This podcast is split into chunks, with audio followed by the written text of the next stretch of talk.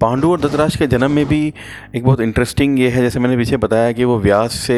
व्यास के थ्रू उनका जन्म होता है। तो व्यास के बाद जब अम्बे, अंबिका जाती हैं तो वो, व्यास तो ऋषि होते हैं दाढ़ी वाड़ी करके तो वो डर जाती है, वो तो अपनी आँखें बंद कर देती है। इसलिए धृतराष्ट्र जो है, वो ब्लाइंड पैदा होते हैं। इसलिए आज की डेट में भी हम कहते हैं कि जब कोई विमेन प्रेग्नेंट होती है तो उसके आसपास का एनवायरनमेंट बहुत सही होना चाहिए, और ये साइंटिफिकली भी प्रूव किया है, और आप ये देखो, उसको महाभारत में कैप्चर किया है। जब अम्बिल अम्बालिका उनके पास जाती है तो वो डर जाती है क्योंकि वो डर जाती है, इसलिए जो पांडव होते हैं, वो बहुत वीक होते हैं। फाइनली उनको एक और बार सत्यवती बोलती है कि आप एक और बार प्रयास करो, व्यास को बोलती हैं अब इस बार अंबिका और अम्बालिका खुद नहीं जाती बट वो अपनी दासी को भेज देते हैं। दासी जो होती है, वो बिल्कुल नहीं डरती, वो बहुत बहुत प्रॉपरली इनके पास जाती है, व्यास के पास। इसलिए उनसे जो पुत्र होता है,